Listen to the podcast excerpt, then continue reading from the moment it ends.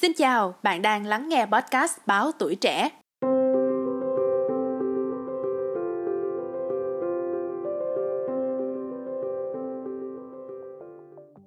Hầu hết mọi người nghĩ rằng họ có thể xóa bài đăng, tin nhắn và dữ liệu cá nhân của mình khỏi các trang mạng bất cứ khi nào họ muốn.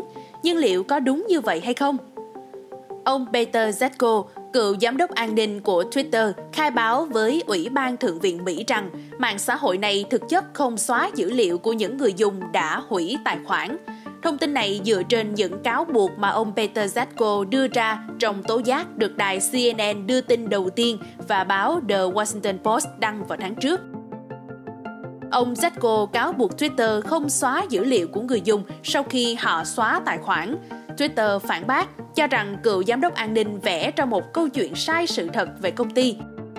Để trả lời câu hỏi từ CNN, Twitter cho biết họ có quy trình xóa dữ liệu nhưng không tiết lộ liệu nó có hoàn thành quy trình đó hay không.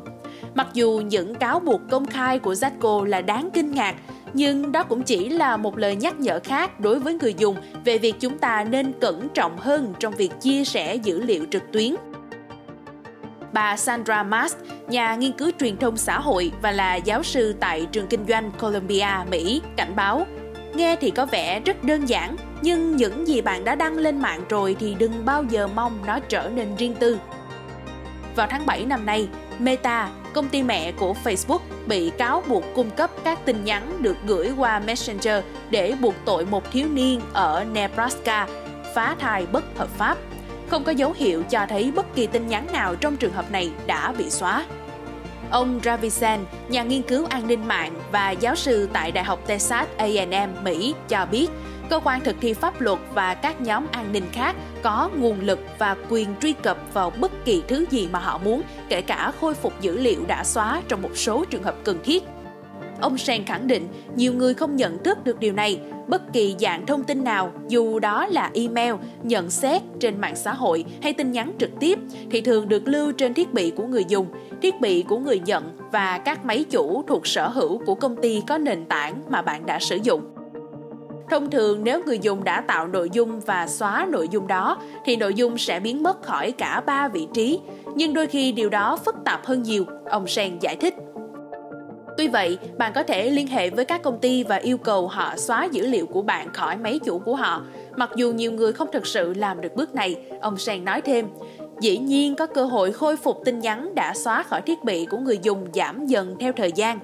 Theo các chuyên gia về quyền riêng tư, cách tốt nhất để kiểm soát dữ liệu trực tuyến của bạn là sử dụng các ứng dụng cung cấp mã hóa đầu cuối Điều quan trọng là phải quản lý cài đặt sao lưu đám mây để đảm bảo rằng dữ liệu riêng tư từ các dịch vụ được mã hóa vẫn không thể truy cập được ở nơi khác. Nhưng ngay cả khi với tất cả các biện pháp phòng ngừa mà một cá nhân có thể thực hiện, một khi bạn đưa một thứ gì đó lên mạng thì về cơ bản bạn đã mất quyền kiểm soát, bà Mas nhấn mạnh.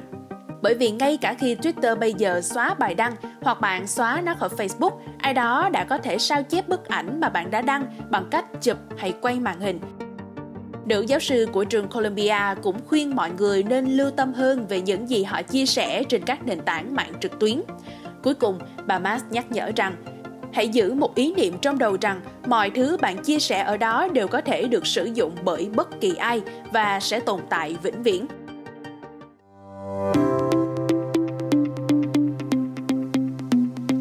Cảm ơn bạn đã lắng nghe số podcast này. Đừng quên theo dõi để tiếp tục đồng hành cùng podcast Báo Tuổi Trẻ trong những tập phát sóng lần sau. Xin chào tạm biệt và hẹn gặp lại.